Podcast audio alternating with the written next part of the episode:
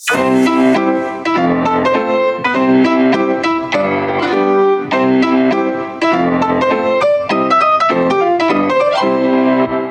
príbehy, ktoré počujete v tomto podcaste sú pravdivé.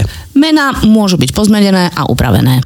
Úsmev, na ktorý sa nedá zabudnúť. Ako zdravotní klauni zažívame pri svojej práci silné momenty, pri ktorých netreba slová. Stačí si len užívať spoločnú radosť. Jeden taký moment sa odohral aj nedávno. Pri vstupe na detské oddelenie nás vrchná sestra hneď privítala s otvorenou náručou. Klauniáda prebiehala normálne, deti bolo skôr menej. Rozveselili sme aj dvoch pubošov rozvalených na gauči na chodbe. Nechceli nám prezradiť svoje meno a tak sme s nimi túto hru hrali. Oni sa bavili a sestričky opodial takisto. V niektorých izbách pacienti spali, tak vtedy sme len nazreli a v zápetí potichu vyšli von. Predtým, ako sme našu klauniádu ukončili, sme sa ešte vrátili medzi sestričky a pre istotu sa spýtali. A už nikoho pre nás nemáte? Asi nie. Už sú tu len také maličké deti. No tak môžeme im aspoň zaspievať? Sestričky súhlasili. A tak sme sa zrazu ocitli v miestnosti s malinkými nemocničnými postielkami. Sestričky sa práve v tej chvíli starali o dve bábetka a pri treťom bábetku opretý o postielku sedel tatino. Keď sme k bábetku podišli, videli sme, že má sivé očká, zakalené, bez zdreničiek. Maťko nevidí. Pravdepodobne z vášho klaunovania nebude mať veľký zážitok. Povedal tatino. Kolegyňa sestrička vydarená k bábetku prišla bližšie a pohľadkala ho po rúčke. Ono okamžite reagovalo. Neviem, ako je to možné, ale vedeli sme, že vie, že sme jeho návšteva. Začal som spievať pomalú uspávanku, ktorú spievam aj doma svojim deťom tesne pred tým, ako zaspia. Spí dieťatko, spí, že mamka varí slíže, sírové, makové, perky lekvárové.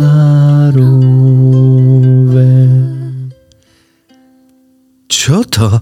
Pomyslel som si. Bábetko zrazu vyplazilo jazyček a vykúzlilo na celú miestnosť ten najkrajší úsmev na svete. Ono sa usmieva? Oh, tak to som ešte nevidela. Žasla jedna zo sestričiek. Spievali sme ďalej. Zatiaľ čo bábetko ležalo s doširoka roztvorenými rúčkami. Vyzeralo, ako by skutočne tancovalo so sestričkou vydarenou. Na ten úsmev sa zabudnúť nedá.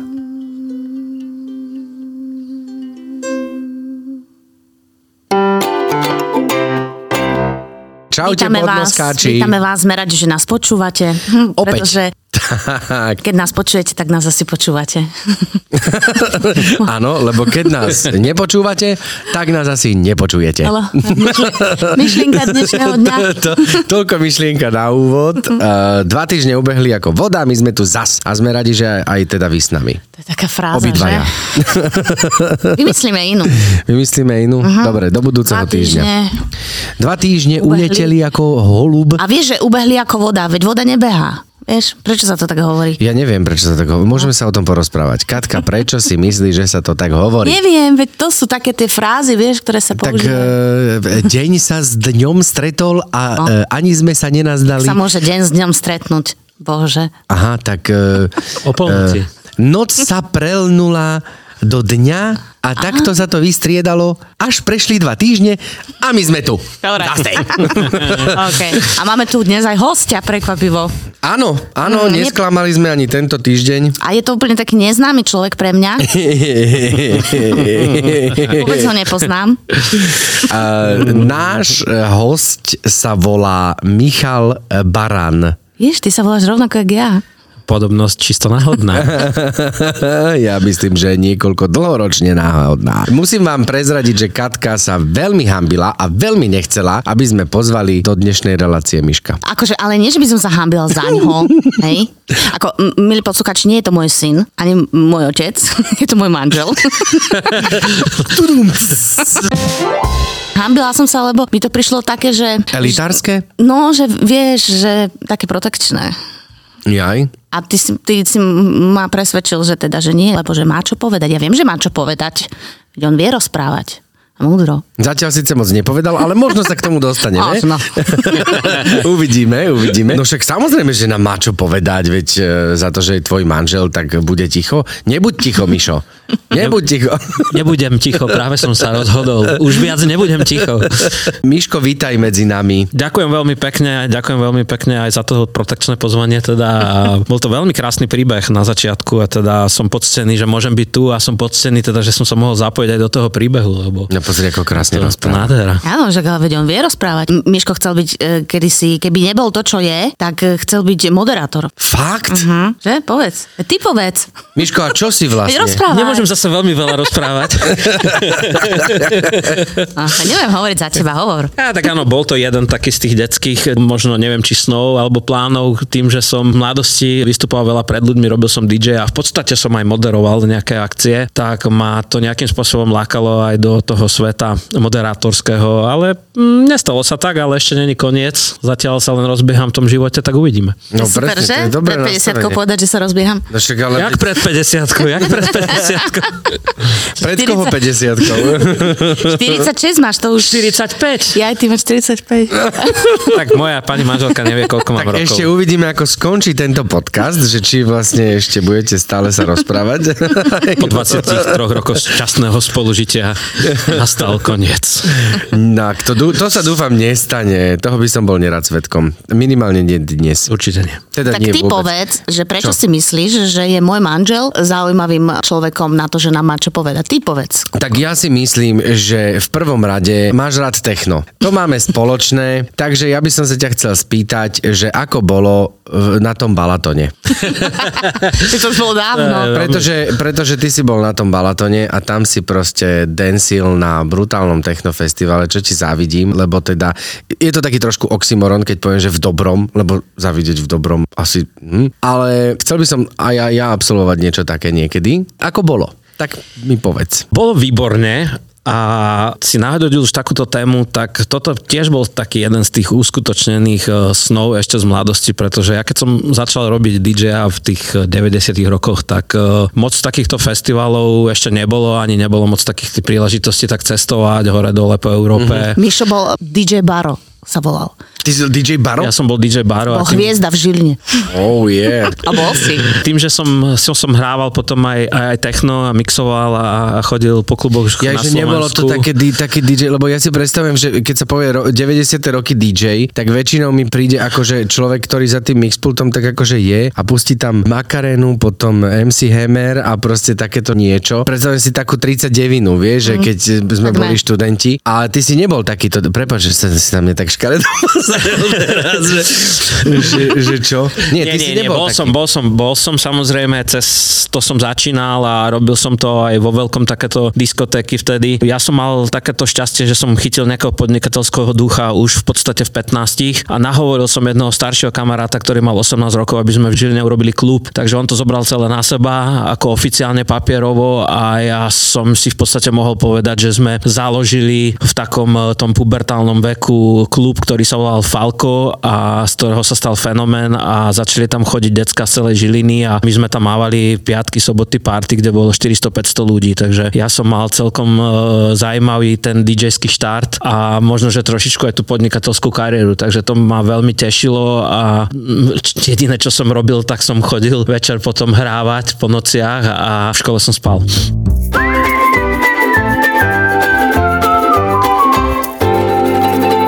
Som nevedel napríklad. A on hral na gramcoch, on nerobil to, čo ty hovoríš. On Že- normálne mixoval. No. Ale robil som aj to, robil som aj to, samozrejme, pretože tými gramofónmi sa tu ťažko živilo a tou technohudbou, možno, že to je stále aj doteraz, takže veľa tých DJov to má ako hobby. Poznám jednu techno dj ktorá je z hodou okolností teraz u nás v Ludus Academy na hereckom kurze. Mm-hmm. Volá sa Leia Drex. Neviem, či to niečo hovorí. Áno, áno, ja som si už pozrel na Facebooku, tým, no. že som videl jej prihlášku. Áno. A je to strašne super baba. Plánujem si ju niekedy ísť e, pozrieť. Super, ale keď sa vrátim k tomu balatónu, ešte čo si sa pýtal, áno. tak to bol vlastne taký splnený sen. Takže ja som sa vlastne v 44 keď som mal 44, prvýkrát vybral na takýto obrovský festival, lebo predtým som na takom veľkom nebol, až ako je Balaton Sound, lebo ten je jeden z najväčších, myslím, že v Strednej Európe. A som si to fantasticky užil. Fantasticky. A predpokladám, že nalejme si čistého vína, veľa 44-ročných tam asi nebolo. Či bolo? Tak boli tam, boli tam ľudia rôznej vekovej kategórii, asi aj moji, aj starší a samozrejme kopec mladších, ale... Ako si to zvládol utancovať? Ale ak narážaš na to, že už som starec na to, tak uh, myslím si, že nikdy není neskoro plniť si sny. Nie, to, to, na to nenarážam, samozrejme. Ja skôr narážam na tú kondičku, lebo tiež si pamätám, že keď som bol niekde na party a mal som 20, tak to bolo iné. Ako keď je to 15 rokov dozadu zrazu a mám e, niekde pretancovať celú noc, že aké to bolo pre teba? Tak boli to 4 dní náročné, stáli, stáli za to a tým, že ja sa, sa nejak tak celý život snažím udržovať aj, aj v tej kondičke, aj cvičiť, aj behať. Sice to je niekedy také striedavé oblačné, ale tým pádom tá kondička to zvládla. Jasné, super. Telo, telo si pamätá. Telo si pamätá, Telo si pamätá. No tak dobre, ale te, áno, nie si tu kvôli technu a kvôli Balaton Soundu. Toto není ten techno podcast. Nie, nie, nie, Aha, nie, nie. to som- To je, to je vysoko odborný technický podcast toto. Ale Katka e, je ticho, Áno? pretože Katka nemá rada techno. Nemáš rada Nie, ja nemám rada techno. Aké to bolo pre teba, keď odišiel tvoj manžel na technofestival, ktorý ty nemáš rada? Ja som si patinovala.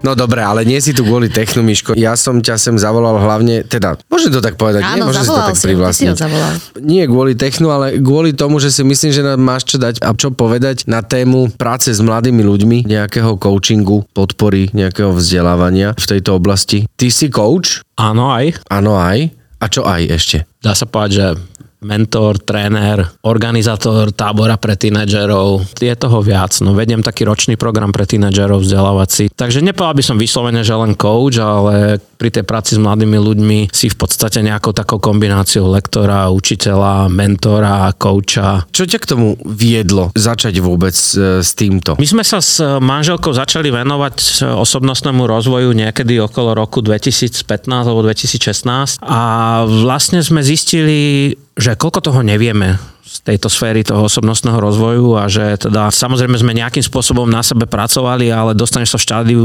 života aj do momentu, že veď ja už pomaly všetko viem, však uh-huh. som vyskúšal hento a to v práci máš nejaký úspech a darí sa ti a tak si povieš, a čo ešte ma môže prekvapiť. No a keď sme sa začali venovať trošičku sebe a, a rozvíjaniu sa, tak sme zrazu zistili, že je toho toľko veľa, čoho ešte nevieme a čo sa všetko môžeme naučiť a kam sa všade môžeme posunúť a ako na sebe môžeme pracovať, že nás to uchvátilo a na základe tejto myšlienky sme si povedali, že OK, a prečo toto neodozdať e, deckám? Prečo to neodozdať tínedžerom? Pretože školský systém nám zlyháva, decka sa neučia v škole možno veci, ktoré sú veľmi praktické do života, či už financie, či už kritické myslenie, vôbec narábanie s e, emóciami vlastnými, so svojím stavom. Takže sme si povedali, toto treba možno zmeniť a treba niečo možno urobiť, kde my budeme vedieť tie vedomosti, ktoré máme a tie skúsenosti, ktoré sme nabrali, odozdať deckám. Takže tam to nejak, niekde vzniklo. A tým, že sme mali teda deti v tínedžerskom období akurát a videli sme, ako chodia aj z tej školy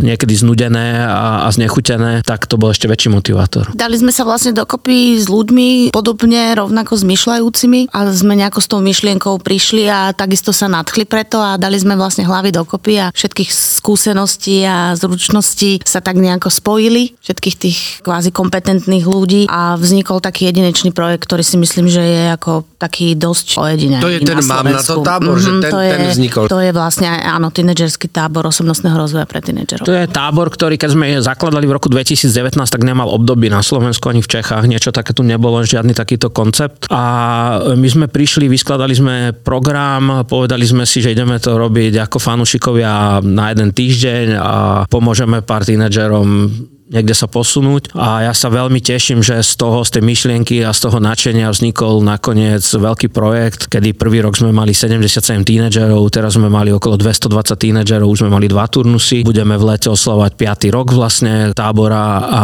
každým rokom to narastá, každým rokom sa zvyšuje ten záujem a čo je ešte dôležité a čomu sa ja veľmi teším, že každým rokom aj nám ako organizátorom sa darí tú latku a ten program zvyšovať a posúvať niekde. Takže neposúva to len tínedžerov, ale uh-huh. posúva to osobnostne aj nás koučov, ktorí sme tam a organizátorov. A ako to vyzerá? Ako to vyzerá, keď si poviem, že dobre mám dieťa v tínedžerskom veku a chcem mu pomôcť s osobnostným rozvojom? Alebo pre koho je ten tábor? Pre hoci koho? Je to pre hoci koho. Ľudia majú často možno, že trošku takú milnú predstavu, že osobnostný rozvoj to je len pre niekoho, kto je nejaký zaostalý alebo má s niečím problémy, ale osobnostný rozvoj je pre kohokoľvek. Keď už ja neviem, venujem sa športu, chcem ním byť dobrý, chcem dosahovať nejaké výsledky, chcem sa zlepšovať, potrebujem byť nejakým spôsobom mentálne nastavený, potrebujem mať tú hlavu, ako sa povie, na správnom mieste, mm-hmm. hej, ten mindset potrebujem mať správny, aby som mohol rásť, tak je aj pre mňa takýto tábor. Keď uh, som človek, ktorý túži po nejakých snoch, má nejaké ciele, ale nevie to nejakým spôsobom uchopiť, nevie sa do toho pustiť. Aj pre toho človeka to je. Keď je človek, ktorý má treba výzvu s tým, ako si naplánovať uh, svoje aktivity, svoj život a tak ďalej, aj pre takého človeka to je. Takže každý tínedžer si v tom pre, môže nájsť ťa? Áno, niečo. áno. A ešte aj napríklad, keď niekto má výzvu s komunikáciou, hej, a chce prekonať svoju komfortnú zónu v komunikácii, či už medzi priateľmi alebo na verejnosti. Aj pre tie decka je to veľmi dobré. Keď chce niekto celkovo posúvať nejaké svoje hranice v akejkoľvek oblasti a učiť sa od ostatných ľudí, tak je presne pre tých tínedžerov tento tábor úplne vhodný. Super. A je tam ešte ďalšia hlavná myšlienka, ktorej sa držíme, aby sa po tom tábore zlepšil vzťah medzi tínedžerom a rodičom, lebo tam veľakrát e, tkvie aj možno nejaké Pnutie. problémy a pnutie aj pre tých tínedžerov a aj pre rodičov. Takže v podstate v tom tábore vedieme ten program aj tak, aby keď sa tie decka vrátia, tak vedeli sa pozrieť na veci aj zo strany rodičov a možno nakoniec aj tí rodičia sa vedeli obuť do týchto pánok tých detí a ten vzťah by bol lepší. So, a a nie, nie, je to, nie je to zložité za týždeň, keď si to tak predstavím, že mám 16 rokov, mám už teraz nejaké vzorce nejakého správania, už proste mám nejaký ten zaužívaný rytmus a rodičia sú trapní a ne, už nech mám 18 a vypadnem z domu a neviem čo. Nie je to veľmi zložité, akože zmeniť jeho mindset? Dá sa to vôbec? Za týždeň? Určite sa dá do určitej miery, uh-huh.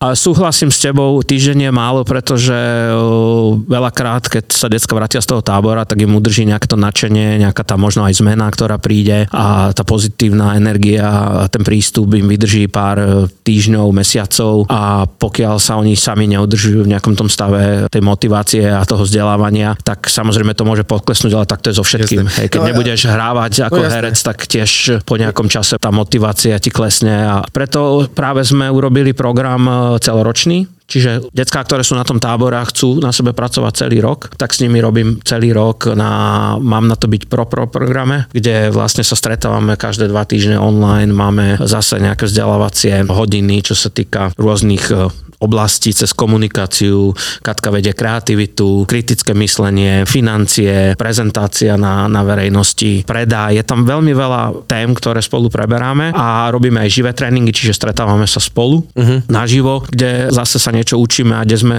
nejakej tej svojej komunite a udržiavame v podstate tie decka stále medzi tými svojimi, medzi ľuďmi, ktorí sú na podobnej vlne ako oni a oni vlastne nájdu niekoho, kto ich vie pochopiť a vie Hej. pochopiť to, že chcú na sebe pracovať. Tak skús mi tak trošku do tej tvojej kuchyne odhaliť, lebo však Katka to pozná. Tým, Vytváram že, program Tým, že tábora, vytváraš ten program, tak áno. Musíš asi nejako nadobudnúť možno dôveru k tým tínedžerom. Aby sa ti možno oni zverili aj s vecami, o ktorých sa jednoducho nehovorí a musíš s tým nejakým spôsobom možno vedieť pracovať. Ako sa k ním dostávaš, alebo ako vyzerá tá tvoja práca s tými ľuďmi? Dobre si spomenul, tá dôvera tam je určite dôležitá. Tá je v podstate vytváraná už počas toho tábora od začiatku, jak tam prídu tínedžeri. Moja milá manželka mi raz poradila, keď sme išli robiť prvý tábor a ja som tiež mal predtým rešpekt, sa priznám, lebo bolo to niečo, čo sme predtým takom množstve nerobili a som si hovoril, OK, uvidíme. Dala mi takú jednu dobrú radu, ber ich, ako keby boli saberovní, daj im ten pocit toho rešpektu a ja som si to zobral za svoje a odtedy to tak robím a to je pre tie decka si myslím v dnešnej dobe veľmi dôležité, že niekto im dá ten pocit toho rešpektu, dá im ten pocit tej dôvery, pretože často sú disované či už v škole alebo v domácom prostredí. Často sa stretávajú s negatívnymi presvedčeniami, často aj rodičia síce nechťac, lebo robia najlepšie ako vedia, ale v dobrej viere im dávajú do hlavy negatívne vzorce. Takže my s nimi rozprávame možno trošičku inak a pristupujeme k ním trošičku inak. V podstate bereme ich ako sebarovných. To je, myslím si, že základ tej práce s tými tínedžermi. Zrazu je to krásne, ako sa ten vzťah otvorí. Zrazu vidíš, ako tí tínedžeri dokážu sa aj zdôveriť aj rásť, aj pracovať na sebe, pretože cítia, že majú podporu, cítia, že majú rešpekt, cítia, že majú, majú aj úctu z tej druhej strany a to je podľa mňa základ tej práce. Toto keď máš potom, tak e, samozrejme veľká časť práce je aj nejakým spôsobom inšpirovať tých mladých ľudí, takže nielen rozprávať o niečom, ale dať im aj tú inšpiráciu a vlastne veľa z tých vecí, ktoré robíš, by si mal nejakom zmysle robiť aj ty, aby to nebolo len ako e, vodu kážeš, víno piješ. A veľa vecí, ktoré robíme z mladých ľudí, keď sa práve pýtaš na tú, na tú kuchyňu a na to tajomstvo, veľa vecí je cez ten koučovací prístup. To znamená, že nehovoriť mladým ľuďom, čo majú robiť, ako to majú robiť, ale pýtať sa ich, ako by si to chcel urobiť. Ako by si toto mohol urobiť. Čo by si na tom, tejto situácii urobil ty. Čiže oni si tie riešenia hľadajú potom sami v sebe, pretože my najlepšie sami vieme, čo je pre nás dobré. Len sa musíme možno trošku nahliadnúť do seba, zamyslieť a... Presne tak a na to je ten koučovací prístup vlastne, že ty ako ten coach zasvietiš tomu človeku tou baterkou niekde do toho mozgu, kde má hasnuté svetlo. Uh-huh, uh-huh. Čiže je nutený aj ten tínedžer načrieť trošku zamyslieť sa, lebo mozog je lenivý, nechce. Jasné, nechce. a neviem. A neviem, presne, to je tá odpoveď, neviem. Ano. Ale on vie, len mu musíš nechať priestor a, a musí chcieť sa troška zamyslieť. No a ďalšia vec, ktorá je veľmi dôležitá, môžeš pracovať iba s deckami a s tínedžermi, alebo teda aj s dospelými, iba s tými, ktorí chcú. Takže uh-huh. ak je niekto tam z donútenia rodiča a a priori nechce na sebe niečo meniť, nechce na sebe pracovať, tak to nedáva žiadny zmysel. Zažil si to už? Mali ste niekoho na tabore takého? Mm, stane sa občas, že tam príde nejaký tínedžer, ktorý je... vidíme, že to nebolo jeho rozhodnutie. Uh-huh. A je to pre vás veľká výzva? Alebo Ale v rámci od toho, toho, kolektívu? od toho sú tie zručnosti, ktoré nejakým spôsobom vo veľkej miere máme ako ľudia, ktorí tam sme, že sa nám väčšinou podarí to prelomiť. A ty si ešte, Miško, spomenul také tie, že rodičia, aj keď teda omylom, dávajú deťom negatívne vzorce. Čo sú to negatívne vzorce? Ani by som nepovedal, že omylom, ale je to také to vychovávanie intuitívne. To znamená, že ja automaticky ako rodič preberám vzorce správania mojich rodičov a prenášam to na moje deti. Čo je v poslednej dobe celkom pozitívne, je, že rodičia sa začali vzdelávať a hľadajú cesty, ako by to šlo aj inak. Hej? Lebo keď ti bude ten rodič hovoriť ako dieťaťu, že z teba aj tak nikdy nič nebude, tak ty tomu nakoniec uveríš a z teba nikdy nič nebude. Lebo to bude tvoje presvedčenie, ktoré si budeš niesť životom. Hej? Mm-hmm.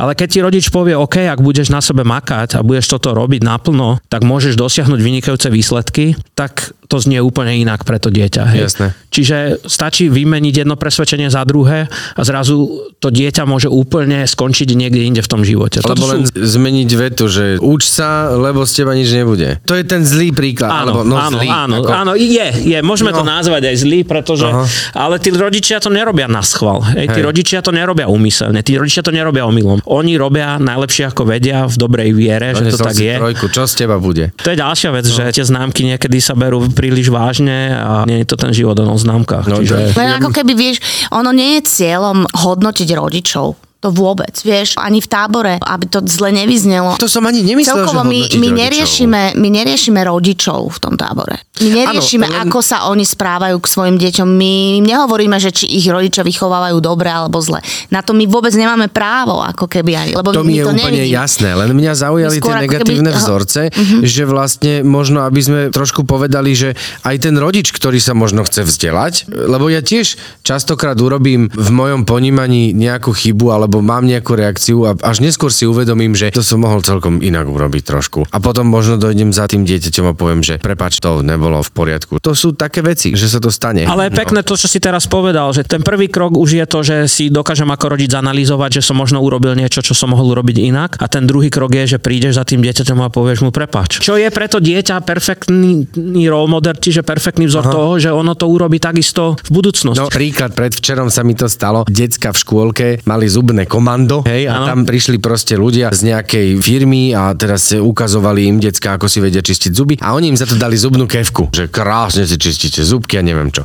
No a my sme ju nechali v tom ruksaku škôlkárskom, vieš, a ráno, keď som prebaloval ruksak pred teda cestou, tak som vybral tú zabalenú kevku v tom sáčku a hovorím, že je, že Dorka, my sme zabudli na túto kevku a ja som ju teda podal do ruky a ona si ju otvorila. A moja prvá reakcia bola, že som jej to vlastne vytrhol z ruky, že Ježiši, prečo si to otvorila. Lebo vediac, že veď ona tam má otvorenú tú kevku v kúpeľni, relatívne novú a že vlastne toto bola zatvorená kevka, nová, ktorá vlastne nemusí byť otvorená. A potom ona tak akože strnula, tak sa na mňa pozerala, vyplaštila oči a potom som si tak zastal, jak som ju videl, že, že ty si to chcela otvoriť, že a ona tak akože s tými očami na mňa iba tak prikyvala hlavou a ja som si uvedomil, že vlastne je, je úplne uprdele, že či má otvorenú kevku v kúpeľni alebo nie, jej sa páčila tá kevka, chcela si ju len proste otvoriť, tak bude mať dve otvorené kevky. No tak som jej dal naspäť, že o, prepač, že jasne, chod si s ňou umyť zubky. A to je presne to, že A je to super, keď sa reakcia... dospelý vie ospravedlniť svojmu dieťaťu. No tak ja si myslím tiež, že je to veľmi podstatné, lebo však čo, sme stroje? No nie sme stroje, nikto není stroj a každý má svoj nejaký blbý deň, alebo čo, že môže niečo povedať, čo by normálne nepovedal, alebo to povie a nemyslí to tak, ale je to zle pochopené. Tak si to treba len možno vyrozprávať. A tam som mieril tými vzorcami, že v podstate, aby možno aj naši posluchači vedeli si uvedomiť niekedy, že ti zabliká vzadu to svetielko, že ten prístup k tomu dieťaťu, je jedno už asi v akom veku, ale pristupovať presne k nemu čo najrovnocennejšie. Dávať mu tú sílu alebo možnosť rozhodnúť sa? Dobre hovorím.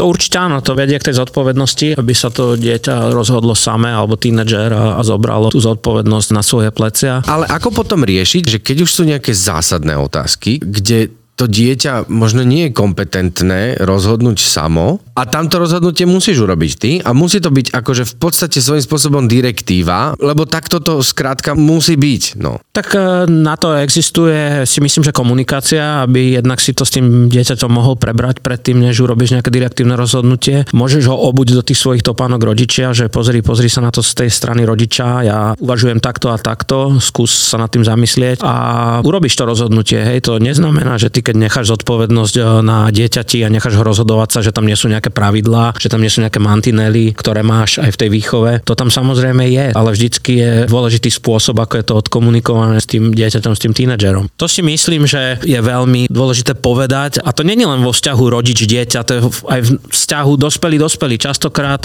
chceme, aby sa ten druhý zmenil, Chceme, aby sa dieťa zmenilo, chceme, aby sa kamarát zmenil a zabudáme pritom na seba, že aj my môžeme niečo urobiť, aj my sa môžeme nejako zmeniť, aj my môžeme sa nejakým spôsobom vzdelávať, aby mi lepšie fungovali vzťahy, aby mi lepšie fungovala výchova a tak ďalej. To je u nás ešte možno niečo, čo nie je tak rozvinuté. Mhm. Áno, je to na zamyslenie každopádne. A ďalšia otázka je možno, Kupko, že keď si položíme, ja som nad tým dneska rozmýšľal, že čo je osobnostný rozvoj. No. Hej? To, že napríklad, ja neviem, niekto chodí na herecký kurz večer na 2,5 hodiny raz do týždňa je dospelý, je to osobnostný rozvoj? No je to. Je, Je, je. že áno. To, že niekto sa prihlási v 50 na univerzitu a ide študovať, neviem, psychológiu, je to osobnostný rozvoj? Je, určite. Hej, to, že niekto ide prvýkrát v 30 lyžovať a začal sa učiť lyžovať, je to osobnostný rozvoj. Čiže ten osobnostný rozvoj by sme možno nemali úplne niekde zaškatulkovať, lebo často sa tak robí a často je možno aj zosmiešňovaný z niektorých strán, ale my všetko, čo pre seba robíme a čo nás niekde posúva, je osobnostný rozvoj. Takže A nemusia to byť len motivačné citáty.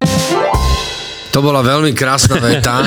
Áno, ktorá, áno, lebo ono sa to začína tak strašne bagatelizovať a začína sa to tak zvrhávať, ako že ježiš, to sú zase tie motivačné Tak veci, lebo to ale... vidíš, vieš, to zapneš Instagram Lebo a teraz to vidíš, le- každý presne, druhý lebo to príspevok tam je, týmto, každý vieš. druhý príspevok tam je, on je, pozeraj sa na trávu, je zelená, vieš, alebo neviem čo, že Že sa presne... to dostáva do takých, že ten názov sa začína... No ale to podľa mňa nie je motivačný, iný- iný- motivačný iný citát, charakter. nie je osobnostný rozvoj podľa mňa. Ale veľa ľudí si to s tým spája, lebo si myslí, že keď budeš nad vecou alebo v zen buddhistickej hladine, tak vlastne budeš osobnostne rozvinutý, nie? Ale pritom to vôbec o tom nie je. Teda je to o tom, aby som ja posúval, aby Svoje som ja hranice svoje niekam, hranice niekam a rozvíjal seba. Akékoľvek oblasti svojho života. Hej. Ono nám tu vzniklo totiž to veľa takých tých pseudomotivátorov a ja teda musím povedať, že som celkom pozitívny človek, ale tu mi naskakuje husia koža, keď vidím niekoho ako presvedčivo radí, čo druhý má robiť. A tým sa prezentuje na sociálnych sieťach a má ako keby recept na ten život a musíš robiť takto a musíme takto sa cítiť a hen takto musíš a toto musíš. A to ja si myslím, že s osobnostným rozvojom nemá nič Preto sa ho nespýtať, čo chceš ty. Presne tak. Každý to máme inak. Takže je to aj možno vďaka takýmto pseudomotivátorom trošičku pošramotené, čo chápem teda určite. No. No tak ale myslím si, že sme to dali trošku na nejakú správnu mieru. Tak na ako záver. na správnu mieru, tak na tak, čo si myslíme my, no a čo tak, ako Áno, to, to je čisto, čisto náš názor, ako sa hovorí, názor je najnižšia forma poznania, tak už, už ako to kto zoberie, to je samozrejme na, na, na poslucháčoch a takto to vnímame aspoň Ale aspoň každopádne mladí ľudia sú naša budúcnosť a myslím si, že je dôležité im venovať svoj čas. a Určite svoju áno. energiu. Určite áno a myslím si, že nám to potom oplatia.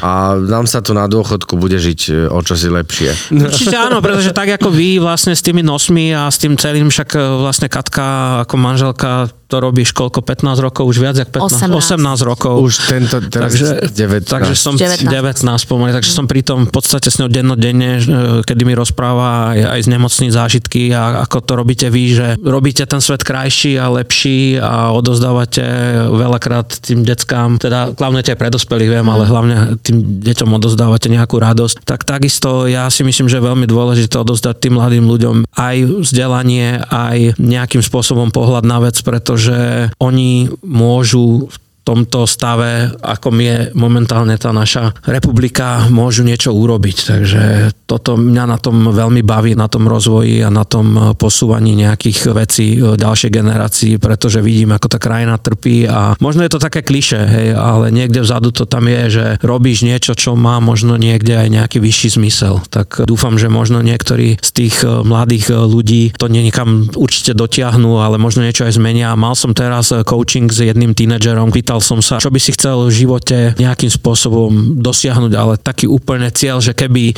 bolo všetko možné. A on povedal, chcel by som urobiť niečo, že keď budem mať pohreb, keď zomrem, aby si ma ľudia pamätali. Takže to bolo pre mňa také dosilné, že už človek, ktorý má, ja neviem, 14-15 rokov rozmýšľa nad tým, že chcem urobiť niečo pre svet, lebo keď zomrem, tak chcem, aby si ma ľudia pamätali, že som niečo pre ten svet urobil. A to je, to je krásne. To je skvelé. No zanechať odkaz. On možno ešte nevie, čo to bude, no, ale jasné. už ten mindset, to nastavenie, ktoré má, že chcem niečo urobiť, tak to je úžasné. To ti niekedy v podstate vybehne tá, tá slza do oka mm-hmm, pri takých mm-hmm. momentoch. To je krásne. Dobre, ja si myslím, že by sme vedeli o tomto ešte rozprávať. Mm-hmm. Ono sa počas toho rozprávania stále tak vynárajú nejaké Áno, ďalšie a ďalšie áno, otázky podtémy, a to by hej. sa dalo rozoberať úplne do aleluja, ale bohužiaľ náš čas je obmedzený a sme radi, že ty si nebol obmedzený a že mal si čo povedať. Takže ďakujeme veľmi pekne, že si si našiel čas, že si nás obohatil a teda nielen manželku, ktorú obohacuješ každý deň, ale teda, Oh, prosím. ale teda aj mňa. Oh, aké frázičky. A A teda... rozlúčime sa. tu tik-ťak, tik-ťak, tik-ťak, tik-ťak. A môžeme ísť na technoparty. Jasné. O dva týždne pod noskáči. Počujeme sa. Čaute. Ďakujem za pozvanie, ahojte. yeah, yeah.